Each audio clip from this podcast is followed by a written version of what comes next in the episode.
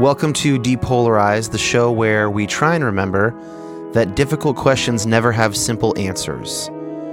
Today we've got David Bazan with us. Some of you know immediately who that is, and some of you have no idea. If you don't know who he is, he was the singer of a band called Pedro the Lion, which was hugely influential in kind of the, I don't know, skeptical or indie Christian music scene starting in the late 90s. And he's branched off and did done a couple solo albums under the name David Bazan. And he really spoke for a large contingent of Christians who had faith but were very concerned about Christian culture, were very critical of Christian culture, were very disillusioned by it. And then later in his career, a handful of years ago, he kind of publicly acknowledged and wrote songs about the fact that he was no longer a Christian, did not consider himself one. And so now he's maybe the voice, you could say, of a certain contingent of the post Christian crowd in America and elsewhere. He's been an influential person in my life, both as an artist and sort of a commentator on Christian culture and, and various religious questions, as well as some political questions. He's very active online about politics, and he has many songs about politics in America. And so I've always wanted to have him as a guest on the show. As I mentioned to him later in the interview, he's not always the most depolarizing person, and I was excited to kind of challenge him on that and see where that conversation went. Incredibly compassionate, well spoken, he thinks very hard about things. I do not agree with him on everything, uh, as you could probably guess, but I was really pleased to be able to chat with him through some of the bigger questions of our time. But before we start the interview, I gotta tell you a little story. So I'm recording this the evening of Easter Sunday, and yesterday I went down to downtown Seattle with a few friends of mine and a few thousand other people, and I took part in the Tax Day March. In Washington, the Tax Day March had two specific aims. One is for Trump to release his taxes and or a law that requires the Secretary of Treasury to release the taxes of the sitting president and vice president, as well as to require all major party candidates henceforward to release their taxes in order to be on the ballot.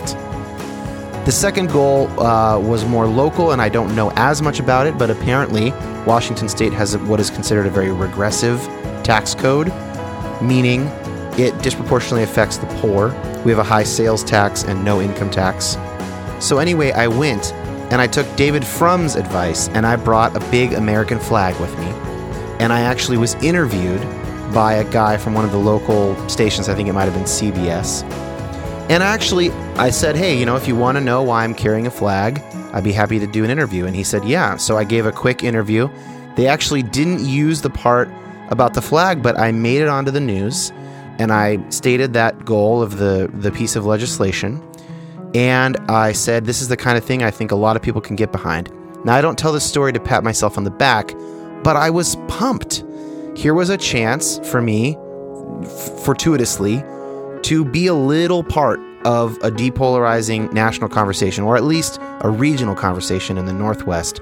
And I was really grateful to have had the opportunity. It was hard to fall asleep last night. I was like so pumped about getting on the news, which I guess is a little silly.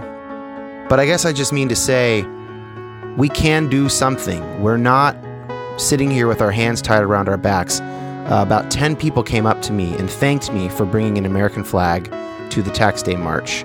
So I guess that's all just to say don't give up, keep going, keep depolarizing, if that's how you want to think of it, and please keep listening. I guess I should end with that. So here we go talking with David Bazan.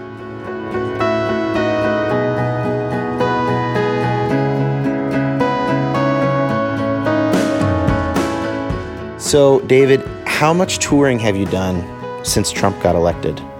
I guess I did like three weeks in December. I played a couple of shows uh, in 2017, but yeah, right after he got elected, I I went back out, and uh, or oh, I guess about a month after. Yeah, that was that was, and it you know it was winter time and Yeah. It was dark. Well, and so people probably don't know this, but the type of touring that you mostly do these days is different than what most bands do. You, you do these house shows. Yeah, this was a combination of clubs and house shows, but it was all solo, and I was traveling by myself. Um, Oh my gosh. yeah, traveling by yourself in December when your family is doing these Celebrating Christmas, yeah. kinds of things. Yeah. Um, it definitely digs at you just a, a tiny little bit. But um, the travel is beautiful. Uh, Traveling in the winter can be just some of the most breathtaking Yeah. um, views and sensations. So it, it- you know, it's there's and I love tra- I love the road. I love the job that I have. Um, but yeah, it can kind of smart a little, and it did. But the added, you know, there's just um, there's a terrible feeling in the country. There's a terrible feeling that I have certainly. Um, Yeah. and so, and knowing that, you know, so what, and the point of my tour, uh, I de- it was a Christmas tour, and I decided, well, I didn't decide. Coincidentally, all the music was sort of grieving or protest that I was going to be presenting, and so I just thought, well, let's lay into that totally. Let's, Yeah. let's grieve the loss and let's protest and lift up the voices of the people that um, are are being underrepresented, you know, right now. And so I did that, and there was a lot of people. I mean, especially in the house show, it's it's interesting because once people are in there, it's sometimes it's difficult to. I mean, you can leave, but it's very intimate. Yeah, and so yeah. in some cases, like if you leave, it's kind of a statement, you know. If some, yeah, if you do a particularly political song or say Yeah. something particularly mean about Trump, and someone walks up and leaves, it's not like it's Well, like yeah. all twenty nine other people saw them do that. Well, I didn't learn. I don't know what I learned, but I learned to talk if if that subject came up between songs to talk inclusively, knowing that there are certainly people on the fence about Trump in the room. Yeah. but the songs are the songs, and they're all songs that most everybody already knew and Yeah. and loved and just putting them in juxtaposition made a statement like now if i play this there's a song called people and before it was you know true enough and it spoke to certain folks about the you know it spoke to their experience but now it has a different resonance to it that um What are the lyrics in that that you're thinking of? just about how in the first verse how you you know you, when I was young it seemed like that the people the grown-ups in my life were generous and caring and sort of loved people above all else Yeah. and then it kind of flips but now you're selfish and mean blah blah blah I- eyes glued to a screen Yeah. what titillates you is depraved and obscene like it's just it's not it's like it speaks differently now Yeah, because interesting. the the bloom is on the you know we can see it Well, and there's there's also something interesting about um, thinking about screens and television Yeah. and entertainment.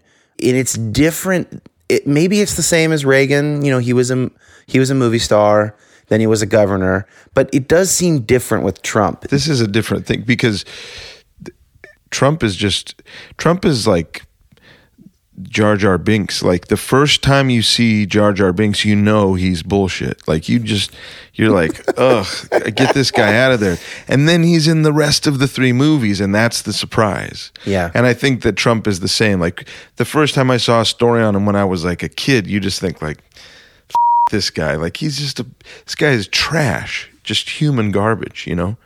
And now he's the president of the United States, and that's Yeah, That's I wa- weird. I was gonna maybe pick a little bit, uh, like walk a little tighter rope there, and, and say it's more like you know, this is not even controversial. Yeah. he has mostly made his money as a brand. Yeah. uh, as a brand, basically, Yeah. he has put his name on real estate stuff. Yeah. and some other non-real estate stuff. Some of which he didn't even do the deals for, especially overseas.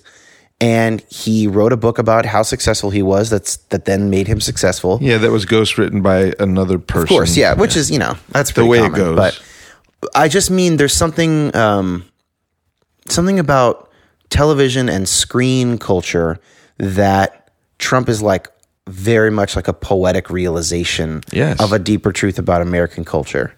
Absolutely. Um, and, and- the, yeah. the celebrity obs- obsession that you're talking about is now through the filter of internet culture where it's it's obsessive in a different way. It can it can it's addictive in a way that TV there was a limit to the saturation in the Yeah. 80s there's three networks and you know and so you're just sort of you have what you have but now you can immerse yourself into it to where it feels like that your media diet is the is the media you know it seems just more dangerous and more isolating i think Yeah. is the, the thing i'm i'm feeling So, give people a little context here. Um, these house shows, initially it was just me and an acoustic guitar with no PA or anything. And so it was just really intimate. I mean, you you just standing there. well, so I want to talk about that intimacy because I think it puts you in a unique position. Mm-hmm. Um, and we're in a unique time. It's an interesting time to be in a unique position. So I, I've, I've been to one of these shows that came as um, Aaron Sprinkle's guest. Oh yeah, Um, I knew and- that I recognized you. Yeah, that's what it's from. And so you're you're playing this like shorter guitar, and it's re- it, it is intimate. I mean, you have to play a smaller guitar so that because naturally most people don't realize this, but if you just strum an acoustic guitar, it's louder than your voice. It's pretty loud, yeah. for almost anybody. I Yeah. mean, maybe not Christina Aguilera or something, Right. but most of us singers, it's we don't sing as loud as a guitar plays. So you had this smaller guitar, Yeah. which also means the overall decibel level is lower. Yeah. it was. I mean, it's it's an intimate setting Yeah. to listen to music and then add on to that the fact that your music if nothing else is intimate Yeah, it is like it's, and thoughtful it's, and, and, it's ins- challenging. it's challenging yeah um, in different ways. Yeah so you have this really unique position this interaction you're having Mm-hmm. um, and as you just said you've been doing it for a long time Yeah. so you have a really good baseline so my question to you is Mm-hmm. maybe even during the election but especially those shows in december what did you notice had changed in your interactions with people I mean, you could just see, and, and I guess I count myself in as one of them. Some people are just heartbroken, you know. Yeah. Some people just, it, it was a return, you know, there's, it, it was, every now and again, the fruit actually comes on the tree and you can, it's like the sample for that season. Like, this is who we are right now. This is the sum of who we are. And especially as somebody who grew up uh, evangelical Christian, I'm rooting for the evangelical Christian church. I, I care what happens. And that 81% of the white people there Yeah. voted for Trump is, um, it felt like being stabbed a little yeah because it meant that all the people that I knew growing up, 81% of those people voted for this guy. And they're the ones that taught me how to be a person. They're the ones who warned me about people like him, you know? And so I feel like I ran into a lot of people who you could just see that, some version of that. You know, women, a lot of women that I r- ran into, certainly, eh, you know, anybody who was gay or trans, they just felt like and or people of color. I mean, it, there are just people who you could tell felt exposed, and Yeah. they, they felt in harm's way in a new way, and it was palpable at times. Other times, it just felt normal, and you could even forget that you were living in that moment if you were just, you know, if I was, I picture a show in Bakersfield on that tour we had like a harrowing show. It was really heavy. And then we all stood around in the backyard and smoked weed or drank and smoked cigarettes or whatever everybody was doing. And um, they were just all friends from that place who were on different sides of this issue, some of them, maybe the minority Trump supporters, but still, th- these were all people who'd known each other since they were kids. And so you get who you get, you know? And uh, we could joke around and just forget about that for a minute. Yeah, if nothing else, they grew up going to Pedro the Lion Yeah. shows, right? This is So- like a, if if it happens to be a town where there's like a vein of old Pedro fans or whatever, then Yeah. that's. But also, there's just however many people are there in some small towns. Like they all know each other because there's only twenty thousand people in the town total, and so it was. It's really fun in those situations to just to have the privilege of being sort of an honored guest in these people's little communities of yeah, and not like they go to church together necessarily, but they did at one time or they went to school together, but they're still bound, you know, by something. And so I, it was, I got to see expressions of the grief and the disappointment, but also some of the hints at what might. Yeah, I would imagine those groups wouldn't be totally homogenous. No, So- definitely not. And you think about um, there's two things it makes me think of. One is music as a bridge builder. True. because hey you know everybody likes taylor swift uh, or people from okay. people from all people from all That's right. sides of the aisle like taylor swift i'm more of a carly Rae jepsen man my, myself but Yeah. Uh, and then the second thought is that i think hospitality is maybe one of the actions that bridges the gap Yeah. you know you you start seeing these articles popping up too like everywhere like Trump supporters and Clinton supporters had dinner together and here's what happened. Yeah. Like of course when they had dinner together it's when it got good. Right. Because that's like That's the only point at which you could. Yeah. Anything could happen. right. So so what did you see? Did you actually I would imagine that a lot of these people are not completely at ease when they're in your presence because if they're the type of person who paid money to come see you play, Yeah. it's it's a little different than a peer relationship Yeah. as much as you might try to make it. Oh, sure. one, but And I and how could I ever know Right. what the difference would be? right, you yeah, you wouldn't know. So, but did you get to see any of this? Like, I mean, here are these groups of people. They've come together. They've known each other. They come to see you play and hang out with you. Uh, the election just happened. Is Yeah. politics coming up? These conversations are they staying away from it? It tended to come up at least a little bit in every show, and I also just had it on the brain at different points Yeah. because they were depending on the day. You know, if you're have the time for it, there are fresh new offenses every day. Yeah. You know? Pretty much, yeah. and so yeah there, certain times it would it would come up and i think my there might have been one or two shows where i just kind of plowed through the material and tried not to to dwell on it but i was also trying to find my place Yeah. in it too and understand what is possible here like what what might happen Should an artist in 2017 be more attuned to particular things, or does the role of art not change at all? I feel like if you're not just totally out of whack as a person, that your subconscious is still sort of on the. We each have sort of an original mission, I feel like, or an original set of impulses in terms of how we want to interact or our desires to to be a part or to help. And I feel like that those can get sidetracked from time to time, but that they're deep. They're deep in there somehow. There are also differences in, of opinion about about that stuff. Some people just don't have space for the, my the tone of what I do at all, and Yeah. other people, it's like, yeah, it's good sometimes. And so if if a certain person is like, it's kind of like a food bank, like Oh, I totally skip past Bazan songs Yeah. if it's not the right mood. Yeah. Yeah. It's like a food bank. Like the food bank is totally necessary, but not for everybody all the time. Right. I don't know. Something about my upbringing made me aware of the least comfortable person in the room. That in, in any in any group of people, there's somebody that is just having a terrible go, and they're isolated in that. And for some reason, as I'm scanning, that I just my brain always goes to that that person, and I want to I want to help, you know. And so So if we could make a metaphor out of that, mm-hmm. we might say that it would be easy for you, especially these days, to find the trans people, the undocumented immigrants, or the people whose friends are undocumented, or whatever. Like like the people who are sort of obviously left out by Trumpism. right, Um, have you thought at all, though, about the people whose prior being left out led to Trumpism? sure. Um, I Because that's a different kind of a left out. Well, I guess I, I guess I wonder. I grew up, you know, lower, lower middle class. I mean, I'm I'm that I'm that person who like all my family is white working class people. My my mm-hmm. grandpa was a a pipe fitter. Like we come from blue collar folks. Yeah.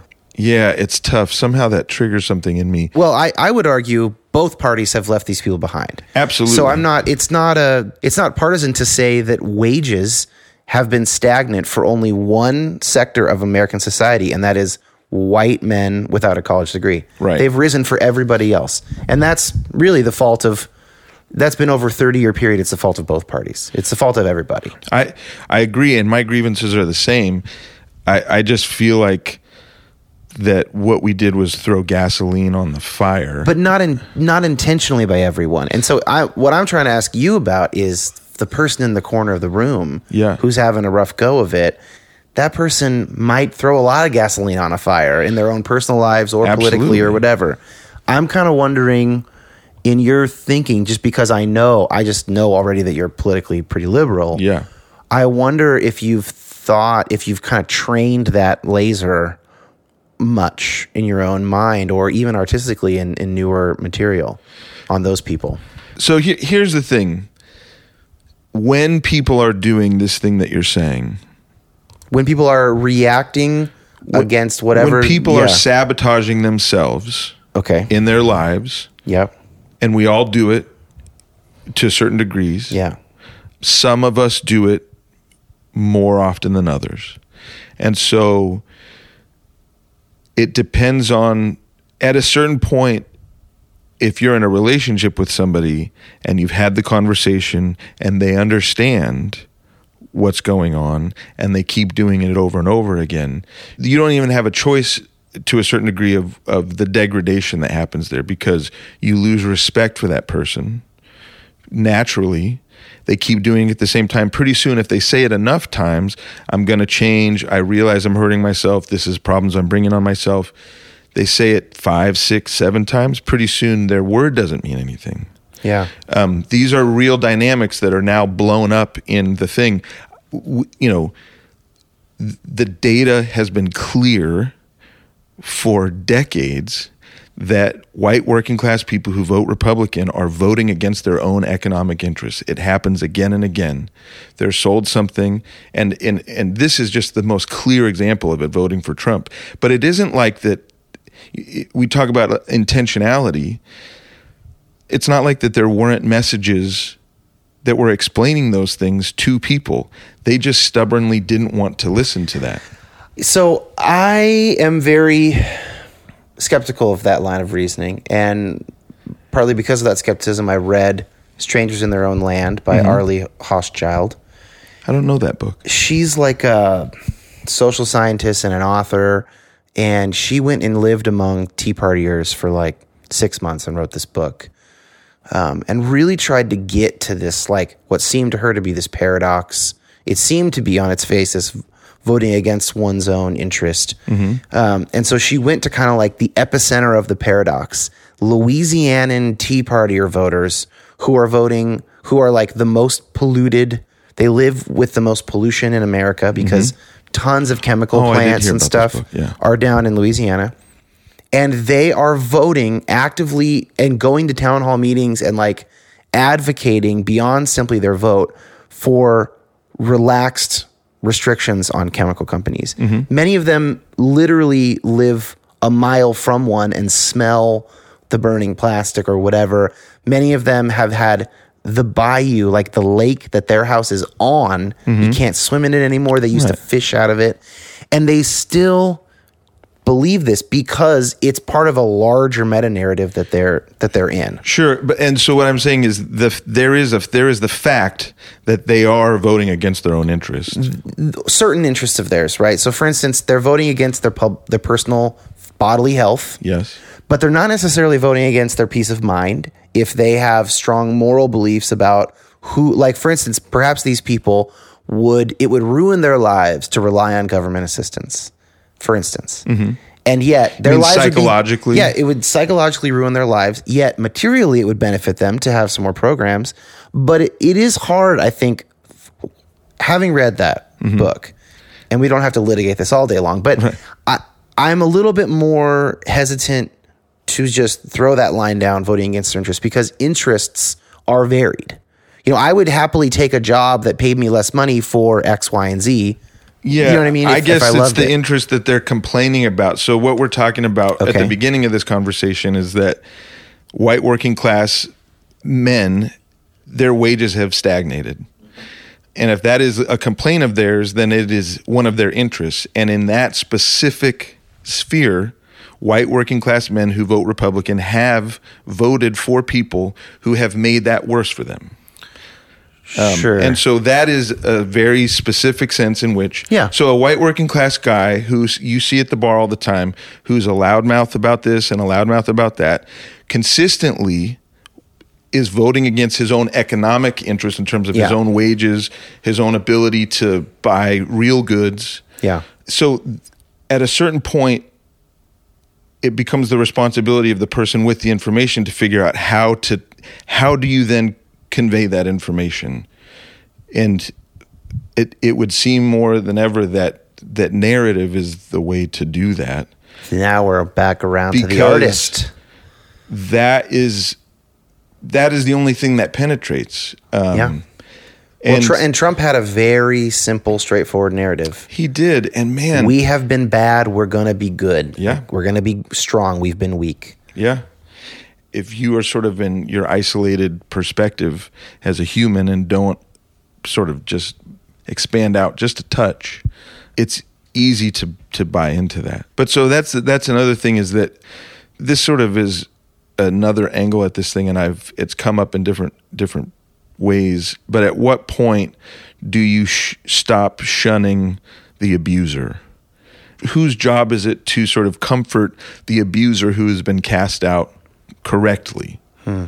from a situation or at what point if so because like i know people who whose online lives were sort of exposing abuse in the church for instance Yeah. and people would sort of say well where's your grace for the abuser and it's like okay well i hear what you're saying but first we have to protect these kids or first we need to protect these you know these women or these people of color So that's great. Love that. But I want to delineate between the abuser, a singular individual who's made particular choices, Yes. and the abusers when we're using identity politics to, to put a big label on a whole group of people. just anybody Yeah. who misunderstands their privilege is what you're saying so if we call anybody who misunderstands their privilege an abuser that that's too that's too broad it and not- seems too and i don't yeah. mean to i Yeah. don't mean to say that Sure. but just trying to figure out but there is those are ingredients in in the conundrum because sometimes there is there is willful abuse sure, yeah. and often there is the threat of abuse because two classes of people have a history of interaction. And those sorts of things are sort sometimes intractable while you're trying to solve this other problem um, that maybe is unrelated to that, but there's just a lack of trust there. Yeah. And on the one hand, the lack of trust, if you have been in a class of people who's been sort of abused, that's understandable when you're in a class of people who just always hated another class of people for whatever reason, not because you've been abused, but because you have prejudice against them or somebody has sort of stoked your fear about them. Um, those are easily confusable sensations. Yeah, and clickbait articles can sort of hit both of those and three or four others, and every paragraph switch to something else.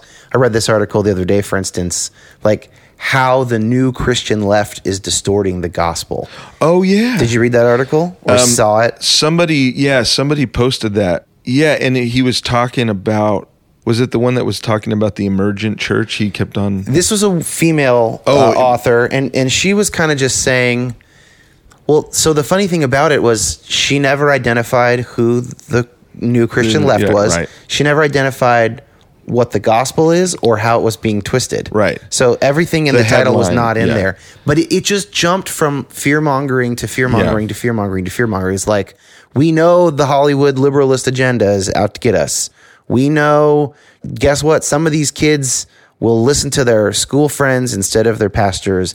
Right. And there was like no specifics. There there was just it was like 5 pages long and it jumped from fear to fear to fear And it only fear. just was doing that. Yeah. All of it was just like, "Hey, run of the mill conservative older Christian Right. be afraid of the youth. These are the new hell in a handbasket kind of. Yes, and in fact, the only piece of data we had for who the new Christian left might be, because she did not mention a single writer Like or church yeah, right. or anything, was just the stock photo of two 20 somethings with like tattoos and beanies. Yeah. So, like, the only amazing. clue we have, well, they probably look like Yeah. hipsters or whatever. And, and that was the only clue given. That's such a funny thing. But it's I the mean- same thing, right? Yeah, because of the just sheer amount of dubious behavior that is now happening in the Trump administration, it's easier for it's it's even very easy for liberal people to just get in that zone or anybody who's like actually trying to to unpack the news for real because every article is triggers this like The outrage fear- machine. That's what my buddy calls it. yeah, Yeah. And, and and the the thing is, is so how do you if actual outrageous things are happening every single day? What what happens to those? yeah. I mean, that's actually part of the strategy of Bannon's you know mentors and and things. Yeah. is just like it's kind of that shock and awe. Like Spicer, that first day is just like, all right, bald faced lie to start. This Yeah. is the first one first day, and here's the biggest one. The crowd sizes were the same. everybody can see it and so there's this Yeah. feel of just like okay now they're going to just try to and so i'm speaking obviously from a my very specific political perspective but there is this sense of wanting to just desensitize and you and one does get that way and so trying to figure out okay some days i get on there and like if the wrong series of of articles came through i just get spun up so easily Yeah. and then later on, when the adrenaline goes away, like I look back at the tweet that came from it, and you know, I mean, one out of three times I take it down. I just am like, now that the adrenaline's gone, it seems somehow wrong. You mean if you you take your own tweet down that caused some, yeah, That just was was a, an expression of adrenaline, Yeah, of, yeah. Or, or of like all of those things. And sometimes they they work, and I'm glad that I did them, and sometimes Yeah. they don't. And Uh, not yeah. for people, just for me. Like I just sometimes I get p- plenty of encouragement, and I still take the thing down because I just feel like that's not what I want to have out there. yeah. So I I have I, I think I've followed you on Twitter for a while. I had Twitter pretty early on, and and uh, this one sticks in my mind for some reason. years and years ago, you posted some link, and then you said. Evolve was your tagline on it. And when I thought to have you as a guest on Depolarize, I thought of that tweet of Evolve. and so I want to ask you about depolarization here because, to be frank, Yeah. you know, I wouldn't consider you one of the pros. I would consider you more of an advocate. Yes, I am an advocate. You're an advocate. Um, and so I want to ask you, and you know, we don't have to agree on all of this. I think that psychology and sociology give me really strong reasons to doubt my ability to know who to advocate for, mm-hmm. at least beyond sort of obvious ones like Sure. persecuted people or Right. you know whatever. And so that leads me to want to depolarize mm-hmm. because i just think hey i have confirmation bias. I have i take part in like group homogeneity mm-hmm. distortion whatever it's called where where you think that everybody in your group is unique. You think people in the other group are all the same i know I, I have a human brain so i know i succumb to these things so therefore i want to encourage myself to cross the aisle, you know, look at look at the other person and and and maybe even spend more time trying to understand a Trump voter, for instance, than than trying to understand a fellow Hillary voter or something like Right. that. What what do you think the place of depolarization is? Do you feel like you have any part in it or should or shouldn't or whatever? I think that it is that it's great. Phew. Oh I man, mean- I was so nervous there. I definitely I have many my thoughts are all sort of slamming into each other. Yeah, I mean, I, I don't necessarily So here's here's the thing with the way that my sort of brain and my my mission or whatever it works. I have none. Um I There's no one behind the curtain. there's nothing um Yeah. the this all happened without really knowing it. But I have always been such a distracted person. And I remember being a kid and being in church and thinking, could you just boil it down to like three things? Like, I'm having a hard time focusing on all this stuff you're telling me. Um, Should have been Catholic, man. Just the homily. Yeah. So much simpler. But I mean, just, and it wasn't just on Sunday, it was just like, Every time you go to a different meeting, they're highlighting some aspect of the mm. faith that you need to. And don't forget to focus on this, and don't forget to focus on this. And I remember thinking, like, I can't focus on any of this stuff. So I had this sense that, like, I'm just going to focus on what I focus on. And so I want to to slowly mature into the kind of person that that coupled with my very firm belief in that idea of you are whoever you are when no one's looking that's that's who you are Yeah. and you know my buddy david dark talks about it but i also heard about it in bible college when i was a kid just like you can say what you believe but what the transcript of everything you say all the things that you do in your leisure time your receipts like just the sum the script of your life that is unfolding behind you if you tease that you know that guano out you're going to find Yeah. what you actually believe and so Right. i just at some point decided i just want to be the person i want to basically pursuing art and creativity and that as my vocation Yeah. it made it to where I could just rely on the default of sort of what I am and what I continue to do.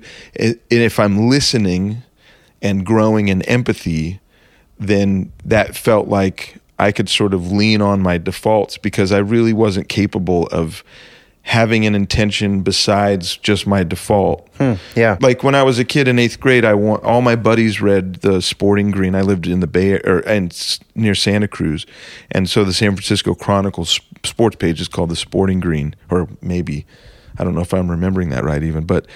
And I wanted so I thought that's awesome. I want to do that. That's that's what I want my identity to be. you want to write the sporting? No, I wanted to Oh. just read it. I just wanted to like keep up with sports because I Yeah. never naturally did. But I saw them doing it, and I I didn't want to to do it to be like them. That was just sort of like a a ritual that I wanted to have, and so I got it a few times, and I couldn't read through it once, I because I didn't care. Yeah, I didn't care about it, and so.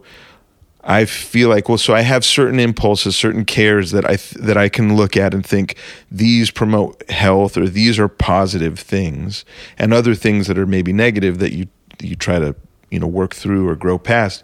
But the positive ones, I think, okay, I'm just gonna. These ones are on limits, and I know that if I kind of go all the way with them, that it's going to be that it's it's meant to be helpful, and I can evaluate if it's helpful.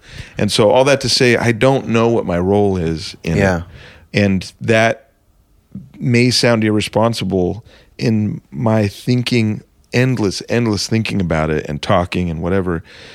I feel like, in some ways, it's sort of the Socratic notion of against the devil's advocate, you know, in the most pure form I know how to sort of live it, which is just like, I don't know if I'm right or wrong at any given time, but if somebody comes to me and says, This is messed up, man, I always listen and and then absorb that that thing. Yeah. I include it in my computing. Right, You know, yeah. that it's part of the data now. And I think, okay, that's another way in which I, because, and it, and it might sound like I'm, I'm easy on myself, like, oh yeah, you're good kind of thing. Yeah. I am not that way. I'm like racked with self loathing and I'm very, very, very hard on myself, which is a big problem, you know, and it's not, it's not one of, it's the, it's one of the traits that is, is worst about me. But Yeah. One of the things you're trying to get past. Yeah. yeah, because it just it hurts the people that I live with. Yeah. Um, because then I'm hard on them. But all of that to say, I don't know what my my role is in it. I just try to respond to the stimuli, especially as a as somebody who has a public with my public work as honestly as I know how, or as just honoring the possibility that more people could understand that there could be more understanding in the world, you know? Yeah. And when I think of understanding, I feel like it's maybe this is wrong. It's sort of between people and reality, but it's really just between people and people. Yeah. Uh, but I do because I grew up Christian. I sort of have that feeling of like there is a reality that exists outside of our perception. That's sort of like a Christian idea, and you're sort of trying to grow your perception to sort of match it. Like you don't understand God all the way, for instance. Well, plenty of you know, plenty of philosophers believe that anyone who's a realist, even if they're not religious, Yeah, and I and I don't I won't disbelieve it now, but I realize that I err on that side of things. That's one way to think about the way that understanding and information work. hence evolve, Evolve. get to the point where you can understand the true state of things. Or- In other words, yeah. or that you can get closer to it, but also in some senses that that's at least not all of it because everybody's understanding of reality is going to be imperfect at to some degree and we also have to relate to one another which is what you're saying kind of where I'm. That's kind of what I'm pushing on. Is Yeah. is it seems to me that from what I have learned of cognitive theory and social psychology and and whatnot is is that our own perceptions and intuitions are not as reliable as we think they are because they evolved to help us survive. They did not evolve to help us figure out exactly the truth of a matter. No, and I think the impulse there is to figure out like if there is problems that we're trying to solve, some of those feel existential. Um, some of those problems feel like that they have, What do you mean? if not an existential, if not, Like, or what kind of problems do you mean? Well, the problems like social problems that we have, where there's like systemic racism. Yeah. That you know, so trying to figure out those problems, it does you you sort of appeal upward toward the theoretical, you know, to to understand. I mean, and naturally, because a lot of people having these conversations are having them in the context of the Christian tradition, which Yeah. um, but the realists and the you know and the advocates and and I, I guess I realized in that moment when I used the word understanding that what I meant what I mean more times than not is understanding reality rather than understanding one another. One another, yeah, and so that's a bit of a red flag. Even. And so that's Yeah. Um, and I do think that there's a balance there because sometimes the problems that we have between each other can be solved by illumination of Yeah. some dynamic, but sometimes those dynamics aren't going to stay unilluminated, and we just have to figure out how to get along. This line is metaphysical, and on the one side, on the one I just want to briefly call your guys' attention to two things. Number one, you're probably tired of hearing this, but there is a Patreon campaign that supports this show financially. So if you think this is good work and you'd like to help out financially, you can go to patreon.com slash depolarize or depolarizepodcast.com. And there's a link there that says become a patron. It starts at only $3 a month, and it really helps me cover my costs. Secondly, just be on the lookout. We don't have a launch date yet, but my second podcast, Reconstruct, which will be co hosted by my friend John Rains, that's coming soon. The website is already live. You can go to reconstructpodcast.com. We've got a couple essays up there, including an introduction essay which explains what that show is going to be and what our guiding principles are for that show. I'm really excited. Uh, the feedback that we've gotten so far has been really good. And you should expect that in the next month, maybe a month and a half, to be hitting the podcast app. Again, that's called Reconstruct. And you can see a little bit of what we're doing at reconstructpodcast.com.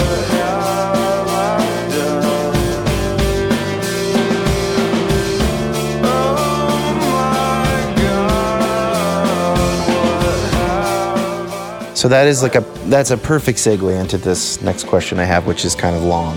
Sure. Just so you know, I got to kind of set it up. Perfect.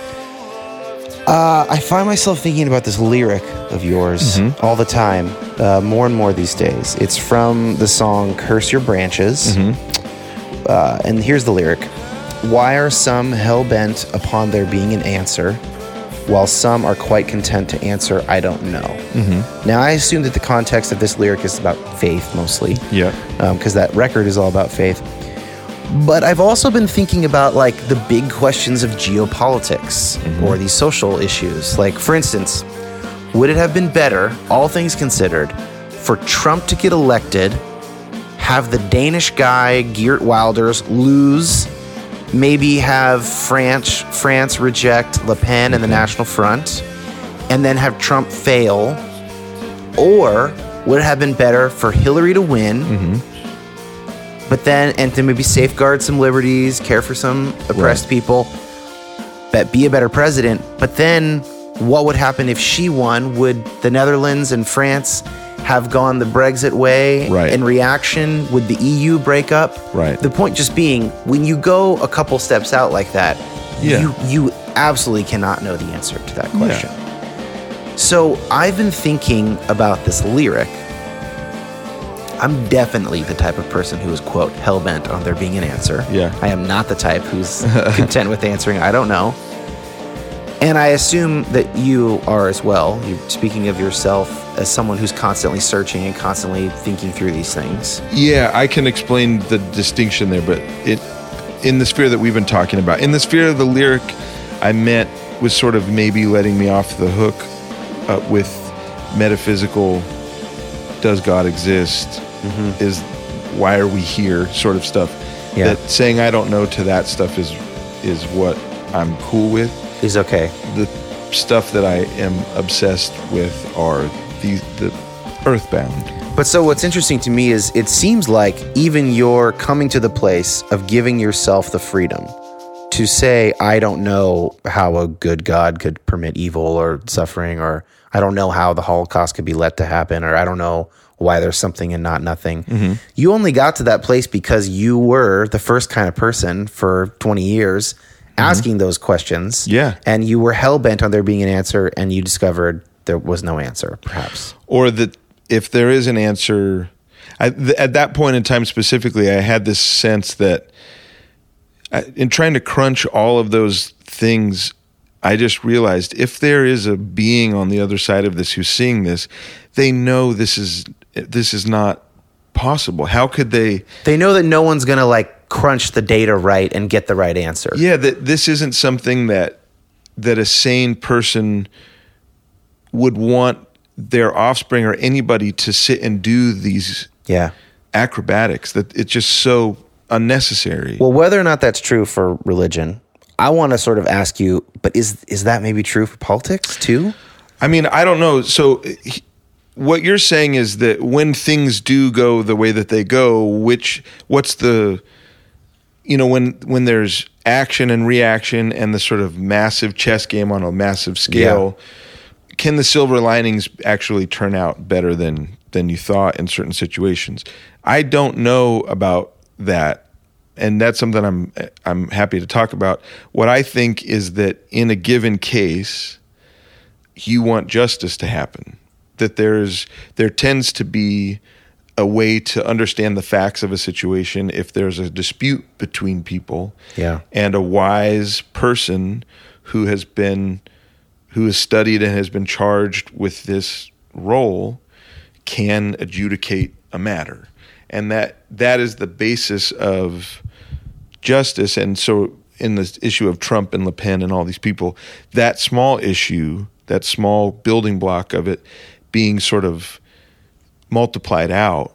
And in the case of Trump and all those other guys, it just so happens that more than half the time, at least, that decision got adjudicated incorrectly, is my take on it, is why we're dealing with outcomes that are so negative. And so my my issue is like, look, I don't all of that is the it's just what it's the aggregate or whatever this I don't know what the statistical actual word is, but all of that is sort of the the far down the road result Yeah. of like you were saying at the beginning like trump is just sort of the embodiment of our current I, I sometimes just think he's like, of course we got Trump as Yeah, president. yeah, sometimes yeah. I really feel that way. yeah yeah i absolutely agree but that the thing that i'm most interested in and i because i link these two things well i guess my interest in all of it is that just like could could we just get a judge as it were not like an actual you know judge in a court but like could we get justice in these situations could we have reliable service people who do their jobs well and don't discriminate against people that don't look like them and don't have a history of this kind of stuff. Like, could we start moving th- this? And it's just per incident. Yeah, I think I think where I push back on my own sort of OCD kind of Yeah. ADD thing about all of this, probably more ADD than OCD, is that okay? Like if I lived in North Carolina, Mm-hmm. I would be going to the Moral Mondays marches, Yeah. because it seems Yeah. pretty clear to me What's that the Republican there, Party right. is trying to keep black people from voting. Right. So. There's evidence. There's a lot of evidence. The Supreme Court of North Carolina, in fact, ruled that way. I would be there, Yeah. right? Um, I will be there on the tax day march. Yeah. I will be marching Yeah. because I think it matters that we have financial transparency from Yeah. our commander in chief. Um, but I have a harder time with like really big global or even national level. It, it is harder for me to know which of those things Right. in my personal life, the people I run into, it's much more clear to me how to love my neighbor, how to That's- whatever. yes. But so, but there's this this lyric gets at this thing in my head of like, Yeah. but I want to know it all. I want the abstract picture of the whole political universe. and you know that I think that that if hopefully if we're being honest with ourselves all the time that we're able to make that distinction and that's a distinction that is healthy to make is that on the ground the the most important thing is that I participate in as many things going the just way as possible Yeah. amongst my family and my Amen. my friends and that that is job number 1 of a of a justice minded person. And that's where you know growing up in church and seeing even just on that communal level how just certain episodes would go the wrong way. And you see how kind of gnarly people can be Yeah. in those situations. And that's where in my mind I see a person like Trump and it's like oh I've been I went to church with a guy like that you know and that's maybe just sort of my prejudice. Well it is my prejudice um, against guys like that but there is sort of an intuition that goes along with some of those things and that's where we make those leaps of like well of course this feels wrong and this feels wrong and this outcome is wrong. But to make that distinction between you're basically just sort of hypothesizing off of you know your direct experience Yeah, what you know from being much closer to people, and then you have these people in power, and you're, you're sort of assuming that you know. yeah that you about them. understand how that works and part of that is changed now because even a guy like trump is much more tactile I was just going to say, I think it's actually so much easier to tell what Trump is like than most politicians. Yeah. For instance, I don't think I know almost anything about Hillary Clinton's true self. No she she is a politician in the old It's model Um, the old, the old model. and and, mo- and you know, we might be learning right now that Trump's model doesn't work. I mean, Right. it's backfiring on him in if- crazy if, ways. If somebody were, I mean, in a sense, I think that we probably kn- knew Barack Obama better than, certainly better than Hillary. I think Definitely he was more his genuine self. Trump is just so utterly undisciplined as a public. he just person. lets everything slip. it's all right there for he, you to see. He's disciplined. He is as disciplined as I am. you know what I mean? And I'm like a, a stoner artist or whatever, like Yeah. that, whose job isn't really dependent on speaking in public. Yeah, Although I could Michael Richards myself at any moment, I'm sure. If, if I, I mean, not with saying that, but just with saying Yeah. something inappropriate. Um, Yeah. but yeah, he he's a, he like I often think like that he what he's doing is like if I if I get really high before I have to do something, what he is attempting to achieve here is I know that feeling. Or like before when I used to I used to drink a lot before I played shows up until about 2006 and that's more specifically what it reminds me of is Yeah. whenever he's talking in front of people I think oh he's barely holding on to the plot. He's di- like he he is a bizarre person for us to all be subject to. There's a le- there's a his whims. legitimate worry that he has a personality disorder of some sort, and I don't, you know, we don't talk about that a lot on this show, and I I'm not an expert, um, but I, I was pretty troubled by watching his like tour of the Oval Office, uh, the White House after he was inaugurated, um, and there have been some other like the press conference. I mean, it's That was crazy. it's town. worrisome. Yeah. Um, but Apparently, apparently there was one today too, which I haven't I haven't seen that. I haven't I, I seen it. think I heard little bits. My relationship with Twitter, I should say, is really um, kind of hot and cold. Oh, yeah. Sometimes I just get on there and I and I feel like if I go there, I- I really am not in control of the, what happens f- Yeah. physiologically. I have a direct correlation between Twitter and depression. Like Yeah. I, I can see it clear as day. Interesting. Yeah. And and um, have you changed up your following habits in a way that can affect it? Have you? Is that a thing? I mean, it's You know, basically I've more just, just, tried to. I've just tried to limit the amount of time that I spend on it per day or per week, Yeah. and focus more on. I read the New York Times daily briefing when that comes. Yeah. in the evenings, and then I might click on a few articles. I have an Economist subscription, so I'll sometimes read half of an Economist issue, and then I have a few friends I discuss politics with who are level headed, and then I, man, Twitter is like when I need a serotonin fix, Yeah. or a dopamine hit, and that's what worries me so much about it. It's like And so is your Twitter um, very almost political? politics, Yeah. almost everything. Yeah. I got Right sucked now- into that. I I had like a I had a strange time last year, kind of a negative. I was bummed. I had a I was really depressed. I think at the end of the year, and I just unfollowed everybody on Twitter that I was following. I just said I need to change. I don't want to give this up totally. This is a, something that I still want. So I just unfollowed everybody to kind of give myself a break and as sort of an announcement of just like every like I'm not the same on here maybe. And so then I've started following people back, but it was in the wake of the Trump right after I did that Yeah. Trump got elected. and then it was like okay, well I, now I need to know about politics. I need to know what's going to happen to my family. Like is this Well, you being a uh, white middle class man in Washington, maybe nothing will happen to your family. Nothing, but just like my daughter, like, is she gonna, you know, like, are they going to have to seriously consider not having children because their the future is so dystopian? Uh, oh man, You know, I I've only gone that dark a few days.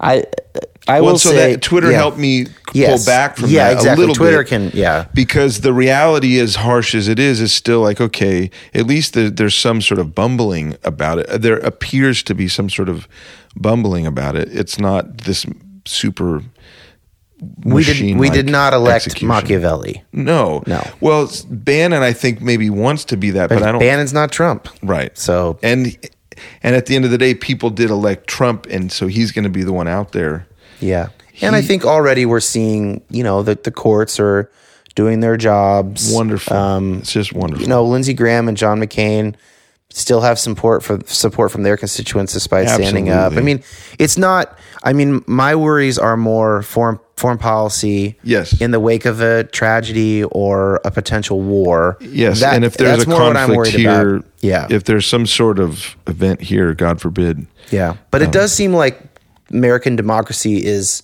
holding up at least decently under the pressure it's responding. of Trump. Yeah, it's responding. the the town halls are encouraging because I don't believe for a second that it's all like plans. I think that there are there are real people. oh, you mean paid protesters? No, not of course paid, not. even paid protesters, but just like dudes like me who are showing up at their. I mean that it's actually their constituents. It's actually the people in those places. Yeah, I don't, most people are not of- driving 200 miles to a different town hall. No, they're You would it- go to the one near you. Yeah. Yeah. And so it's all these people and and you know, in these largely Republican areas, it's a lot of Republican people who are saying, "Look, this isn't what we signed up for." And God bless all those people. Like I agree and if this is the moment when everybody can realize like, "Oh, cuz right now also we're seeing what the GOP wanted to do the whole time." Yeah, well, that's This- what we're seeing from the Paul Ryan cohort. Yeah. And that is the Tea Party sort of influence. And I think that now that they're going to be able to at least publish the way that they want, that there's a lot of Republican people who are say, okay, I thought that was just, that wasn't the big tent that I, that Yeah. I thought it was. Yeah. Um, this is a narrow, Well, that's basically that's basically the hole that I think there is now for moderates. Yeah. moderates in the true sense. yeah. And you know, to answer my question that I asked you earlier, I feel part of my calling is to sort of focus on that kind of a political That- moderation Yeah. and and then see what can be done you know like i if i like if i gave money to any politician right now it'd be john mccain Yeah. um, even though i'm not a republican because i would want if i was if i was voting with my money right now which i'm not giving any money to any pol- Right, politicians right, but if i were you know if i had money and i was like i would vote for john mccain's Yeah. the, his ability to cross the aisle while his side's in power Yeah. for things he thinks are important. Yeah, That's I- who I would be supporting the most. Well, and honestly, when he was running for president before he tapped Palin, if he would have if he would have had a vice president that was even a little bit qualified, Yeah. for that role, I mean, I still would have voted for Barack Obama once that happened. But in a Clinton versus McCain situation, I would have had to seriously consider McCain. I Yeah. probably still would have voted for Clinton.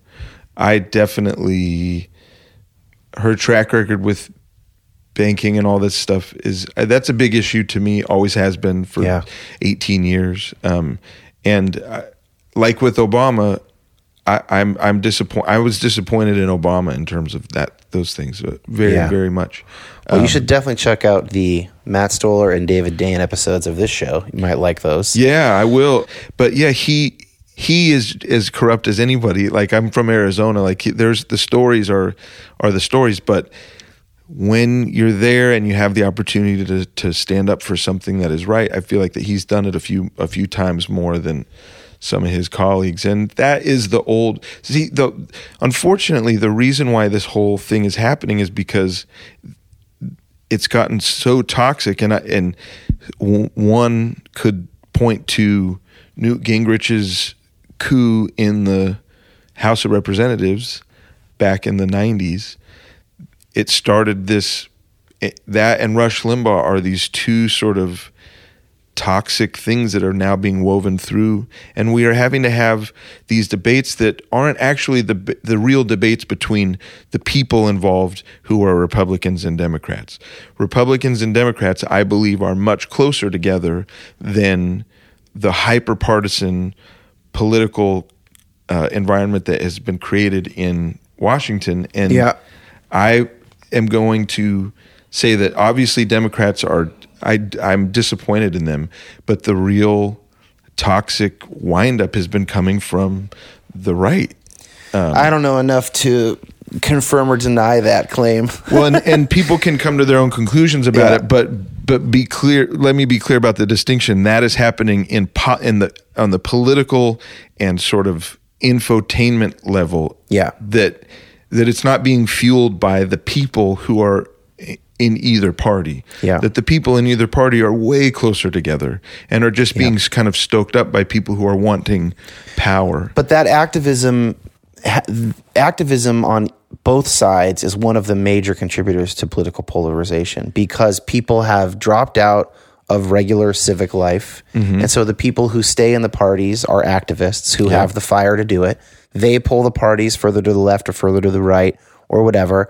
People like myself say, I'm not a Democrat or Republican. I'll just register as an independent. Yeah. Therefore, they don't vote in the primary. Yeah, and- they don't have a moderating voice inside their own party. All these things contribute. the two party system, eh, even before this hyper partisan hyper polarization, was had all of those problems.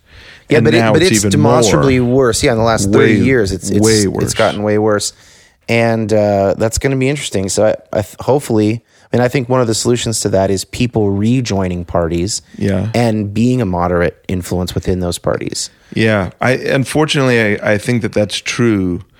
It sound it'd be great to get a Or third moderate there- party or something, but it's not going to or happen. just to be your own to represent your own views at those things if you're if you're moderate then be moderate and Yeah. if you're if you're you know less than moderate in either way then being around all those moderate people just have uh, a leavening kind of Yeah. effect you Yeah. know No, totally. and and just being around people talking about this stuff and not being online talking about it has Yeah. an effect so you mentioned David Dark, and I just interviewed him last week. Actually, Mm-hmm. is that right I did. And I knew that you guys were friends just because Oh, man. Twitter and stuff, and I'm a nerd. And I asked him to ask to tell me something to ask you, and he told me to ask you, What gives you hope? What have you clung to for encouragement? Um, what a good buddy. First of all, let's just say that. he's a he's a wonderful man. Um, seeing empathy happen and seeing people repent, seeing people turn and see how they've hurt somebody and ask for forgiveness. Those that that's the that's the turning point of the of the whole thing. And so there was a an episode of This American Life, a radio show that I've liked for a long time, where Lindy West wrote to somebody who had said not just said something but had created this whole Twitter account to mock her grief about her dad dying in retaliation for he was sort of maybe coming from a men's rights activist Yeah. sort of perspective and she is a feminist voice amongst other things. She's just a human she's a very gifted writer and but so she reached out to him directly and said hey i know you're not supposed to like talk to your trolls or whatever but i just needed to let you know like this destroyed me. Like I, i've never been hurt so bad by something that another human being did or something to this effect. Just really being vulnerable and saying what you did just really it was it hurt me bad. Yeah. and he apologized. And there's this whole exchange between them where after he apologizes they talk and they record the conversation. And i'm sitting there listening to it and i'm sobbing because i just think it's possible. Yeah. you know it's possible. You see it. It can happen. And so the you know the new record reflects that a little bit um, the turn to to some degree. There's epiphanies that kind of happen throughout it to the to the singer. And there's also little stabs at like empathy and just saying like you know i think empathy is the way that this is going to unravel that you could actually you know understand the hurt that you cause. Yeah, one of my hopes is that, uh, especially people who consider themselves Christian or religious, one of the things that I keep going back to is Jesus saying, Love your enemies. And uh, that has such a depth to it because it's kind of like, especially for people on the left who are more activists, who really identify with some of these people groups that are feeling really attacked, whether or not they are being attacked actually, but even if they are just feeling that way. When someone you disagree with starts acting specifically against your interest, that is when they become your enemy. And that is when you're told, especially, to love them. yeah And I think that that's like, it's pretty revolutionary if we actually took that to heart. Uh, because a lot of people will push back and say, there's no time right now to love the person on the right or whatever. Well, and I mean, I guess you activism takes a lot of forms. I guess if you're looking at Martin Luther King Jr. and the way that they did that, there was. I wonder how one could square that with love your enemies. They chose nonviolence Yeah. because it could be argued because it was the most effective, not because it as an expression of love. I don't know, man. His writings and speeches, I think, are pretty, pretty. I, I don't, I don't think there's a lot of ambiguity about that. He he really believed, in sort of a metaphysical sense, that hatred Mm-hmm. That's could true. never overcome hatred. Violence could never finally overcome violence. Well, and and the strategy though being that if the if they were to a person pure in their actions toward their oppressors, that they would out their oppressors because their oppressor would always be the the Yeah. transgressor. Well, and that's but that's back to Jesus. I mean, Yeah.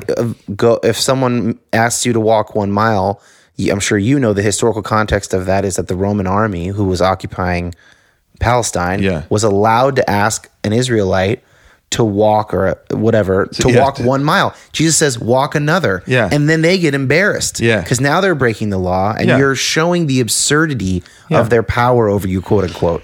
Well, and so and I guess that the the point is is that that's the it, one's mind goes to what does it look like to love your enemy Yeah. in a conflict and so then your mind goes to these Yeah. situations and i guess this is how it looks this is sort of the that's the model that we have. And if there's one beyond that that is better that is even more loving it's hard to imagine.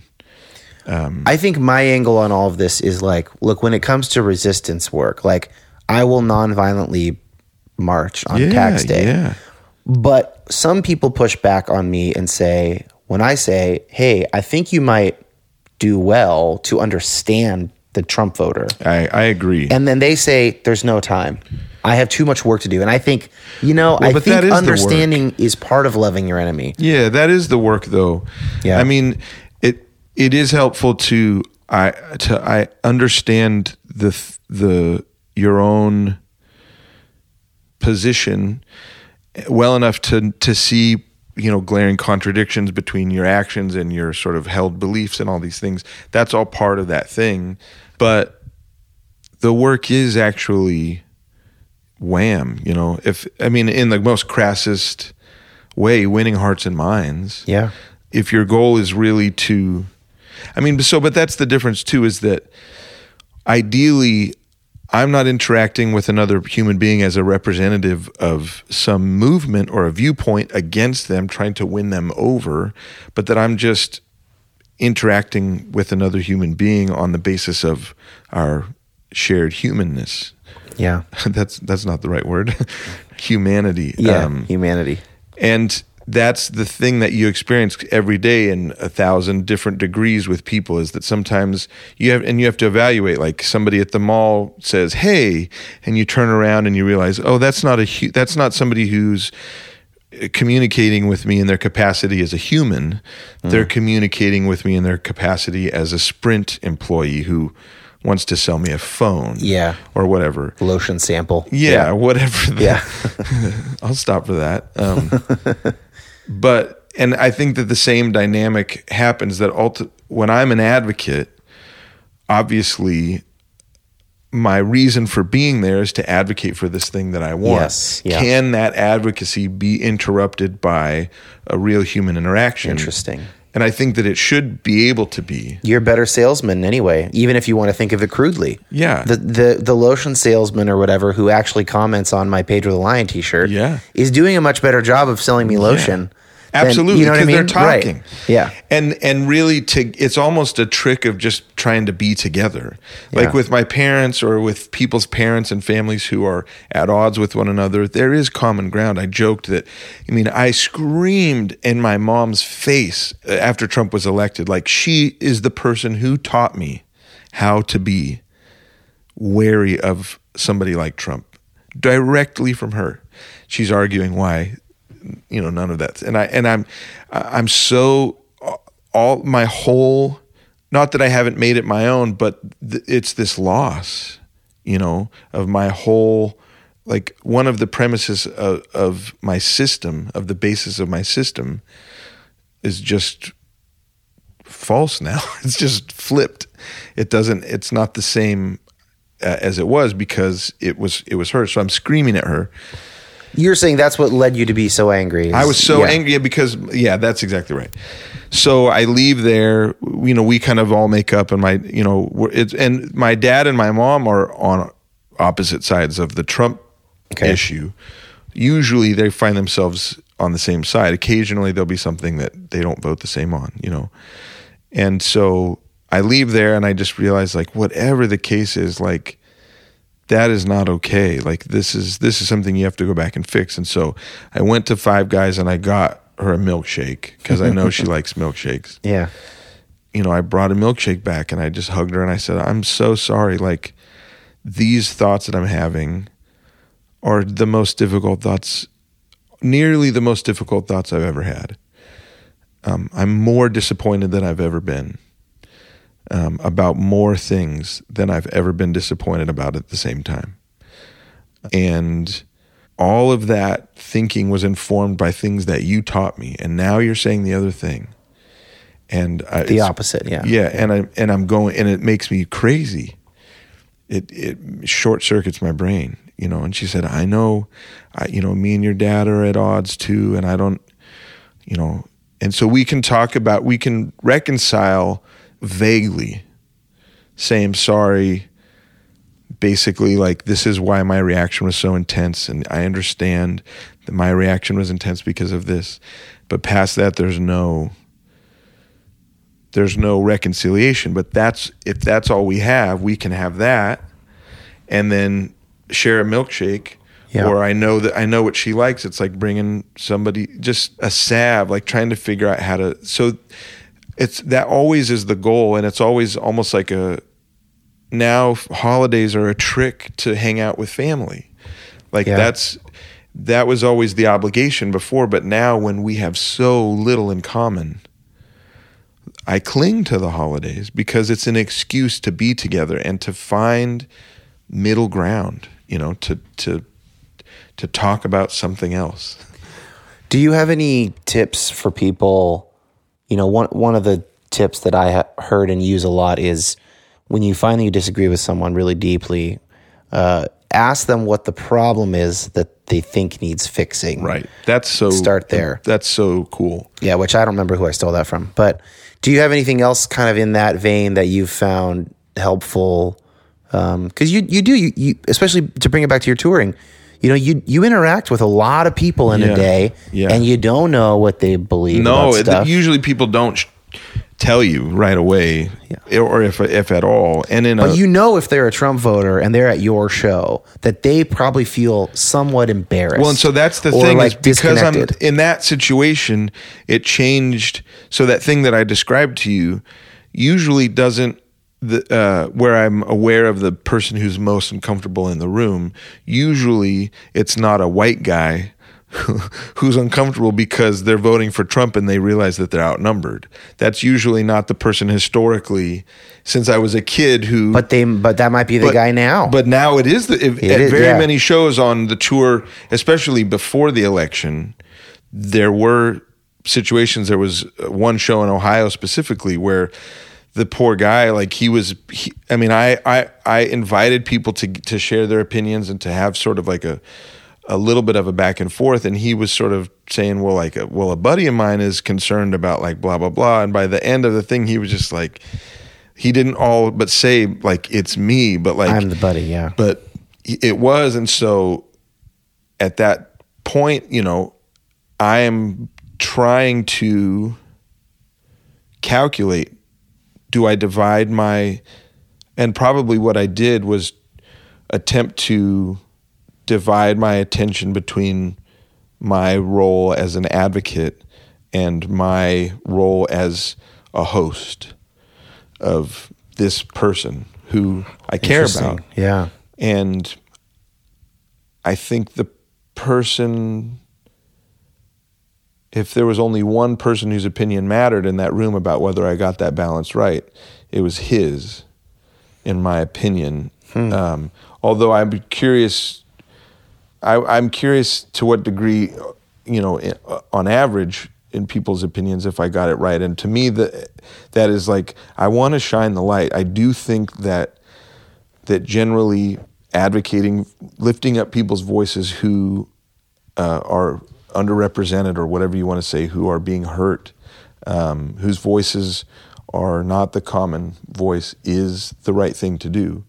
And I want to continue to do that, and I want to advocate for that. But I want it to be effective. I want, I, you know, I, I want the seed to land and to to find purchase. Furthermore, somewhere. there's a zoomed out and a zoomed in way That's of looking at that. In the zoomed out picture, sure, the white farmer is not the one who will be under the most duress in the next four years. Well- Per- I mean, maybe he, he could be, but as, if, Yeah. if things stand as they are, he's not going to be the one. Who, right. yeah. He's not going to be deported with his child a citizen or you know whatever. he might get But it- squeezed economically. Yes, but in the but if in the micro of that room, Yeah. you know, he's with a bunch of hipsters that he knows disagree with him and think that he just voted for the person who's going to end the world. Well, and, he and in this case, guy. it was before the election. After the election, and there was no shaming, but it was sort of trying to have like this shadow boxing, like spar th- uh, kind of event where you're not trying to land any kind of like real blow, but you're trying to say, look, I know there's pushback about this, and I think that we can clarify our thinking here. This guy is bad, like just straight up. And people's response is always, but Hillary's But Obama, but Hillary, yeah. what but about? they're worse.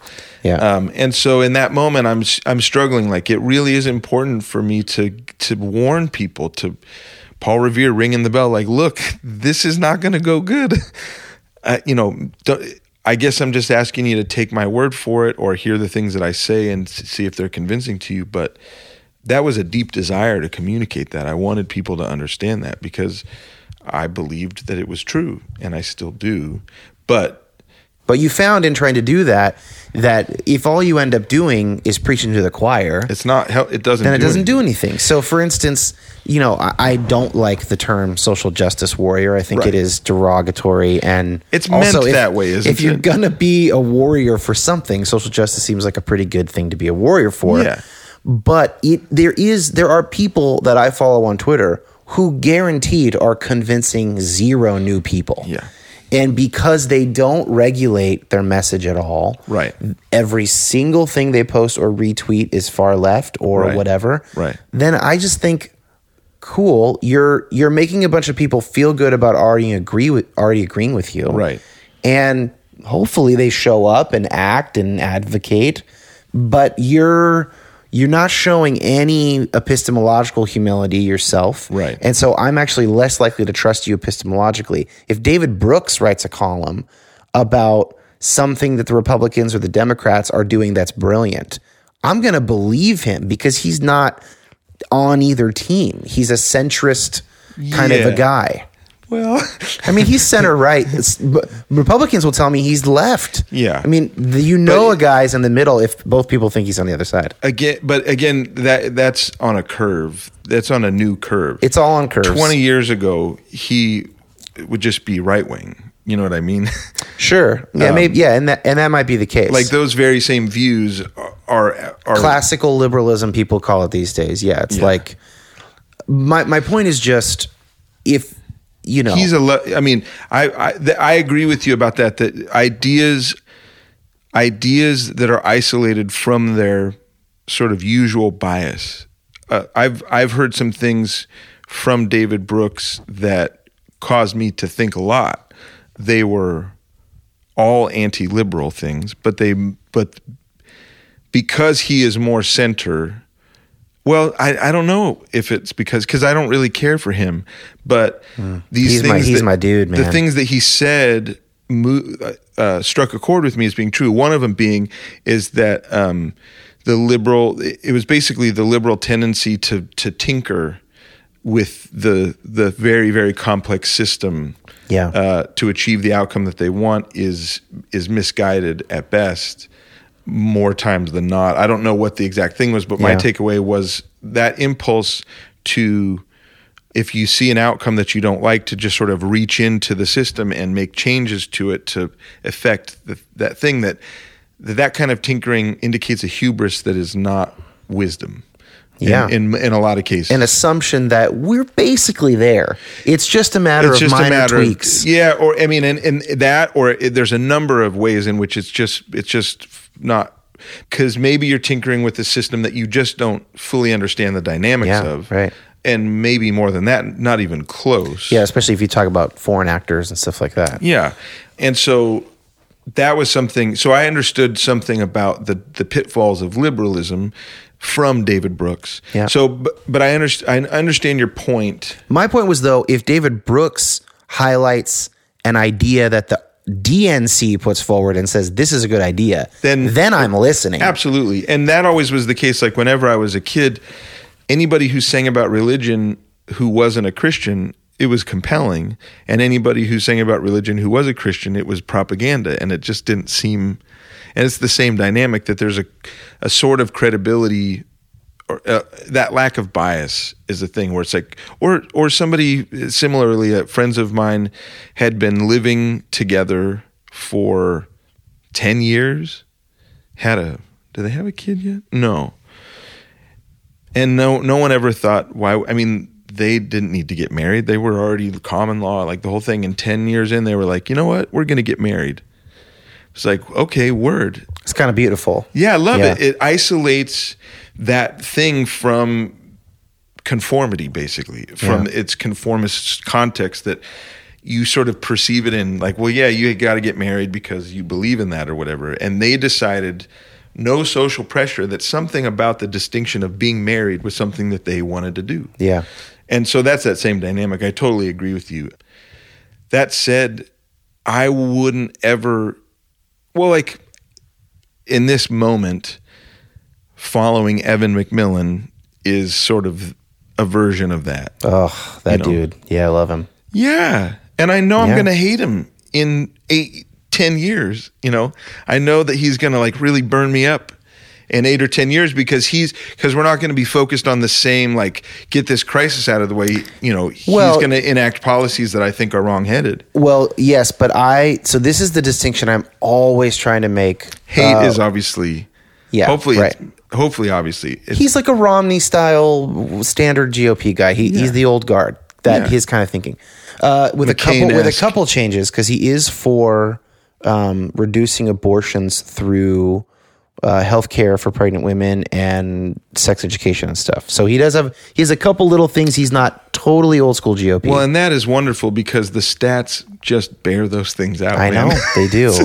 if people if pro-lifers so called were really about abortion they wouldn't be anti-contraception it abortion is sort of part of the suite of we don't want you to have sex Well, let's just okay. We're gonna Sorry. We're just gonna table that one for everybody's sake. so i agree with point him about okay, that stuff that's I- so forward one thing that I have been that's really become clear to me, um, and I don't expect you to necessarily share this view, but what I'm realizing about myself is that I think I am a left leaning, true moderate. Mm-hmm. So what I mean by that is this.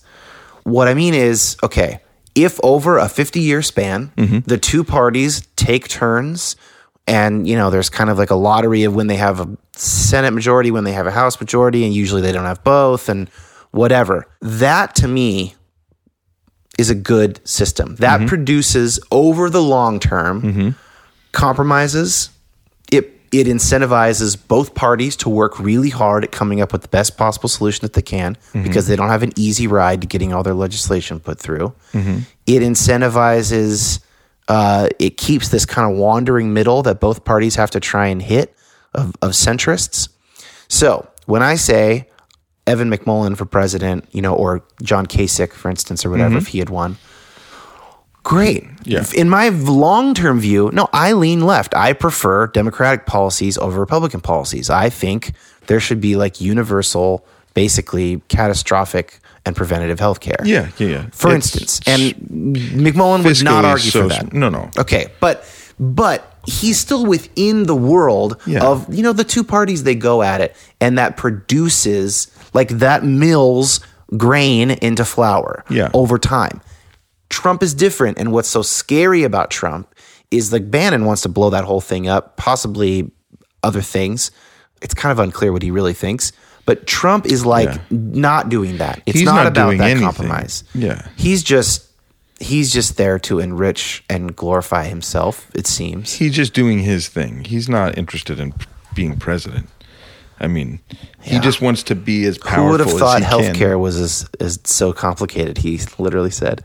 Well, dude, this has been awesome. That's so funny. Um, it's going it's going long because it's been good. Um, second half stronger than the first. so you do these Q and A sections at your shows. Yeah. you did them in Pedro the Lion. I remember because I Mm-hmm. I think I saw you when I was in college, and uh, you do them at the house shows yeah and you've been so and you've probably played over a thousand of these shows. So, are there any like really really great questions that that people have asked in the audience that have stuck out in your mind? I, I, I remember being I remember having that feeling more often than I have memories of what the questions were. Yeah, Usually, it, just like any conversation, it's just about the context. Usually, the the good ones flow from just what's already been happening there in that room, or what sort Yeah. of is happening. One of them that stands out is uh, I think I've said this before in San Francisco. This was like a prepared question that wasn't didn't rely on the context Yeah. of the show. But they said, which were you more disappointed with, or which are you more disappointed with? At this point, there was no episode seven, and just to preface the Of Star, of Wars. Okay. which are you more disappointed with? All of the Star Wars movies after Jedi, or all of the Weezer records after Pinkerton? That's a great question. Um, oh wow, you got to go Star Wars, right? Yeah, because it it, it kind of gums up a narrative that that the rest that kind of the rest of the movies hinge on. Like Anakin's turn to the dark side, they just really didn't do a great job with that. I felt Oh like. yeah, I was gonna say because like Green Album is shallow, Green- but Green Album like is a good, good. early Beach Boys record. Yeah, it's shallow, but it really is. His melodies. Maladroit's got some great cuts. Maladroit has a couple of good Four jams. or five good songs. Yeah, yeah. and then That's true. it's pretty. It's pretty and, rough and after that. sonically, but but the real, almost, well, and that's that's just it. Star Wars doesn't even rise the to quite that level. It's almost there, where it's like, it's pretty fun to watch those three movies yeah, sometimes, but sometimes it's just How the Mighty Have Fallen. it's just not good. Yeah. Yeah. well, that's that's a you know I th- I'm thinking about calling this episode having the the term silver linings in it, and so this is nice. Let's just end on a upbeat note. We got some. We got a lot of encouragement there at the end. Yeah. Uh, I I'm- don't. you know- I don't feel that one of the problems with me is that I don't feel a difference between the positive and the negative. If it feels like it's true, Yeah. that's what I feel like. If it's sort of, if it's in line with what resonates with me, Yeah. then I don't. I really can't read the difference, or I won't look back on a conversation and feel like, oh, that went a lot of dark places.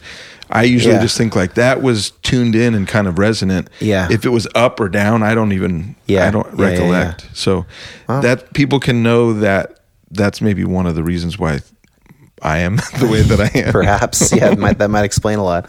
Well, so you mentioned records and touring and stuff. If people want to buy a record or see you on the road, where should they be looking? What's the latest? Um, there's a new record called Care. You can go to the internet and just search for that. There's And last year, there's a record called Blanco, called Blanco? which is one of my favorite albums of the year. I Oh. speak very highly. of Thank you one. so much. Care is more in the electronic. It keeps in Keeps that, that vein. going, yeah. It's a little different. It's more. It kind of harkens back more to headphones than it does um, Blanco. Although there's a lot of Blancoisms on on it too. It's Yeah. just kind of drier and more upbeat than than Blanco, I think. But I'm playing a bunch of shows this year. Um, if you're if you're interested in, seeing Is there an live. email list people can get on and then Absolutely. they'll get it? Yeah, is yeah, that yeah. if you go to davidbazan.com, exactly. Or Twitter and Facebook are slightly less reliable than email. But so yeah, I'm playing shows. There's a new record. There's going to be a new record every year now. I'm just, I figured out how to kind of get in that Cool. in that balance, you know. Yeah. And uh, it's been it's been a strange time, but it just started getting really good. That's great. Yeah. Well, thanks, man, for your time. Thank you. All your trouble with boys.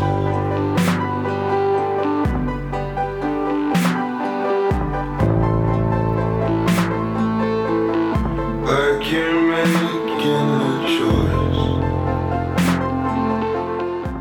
So, if you haven't guessed yet, all the music underneath this episode is either by David Bazan or his former band Pedro the Lion, of which he was the singer and songwriter.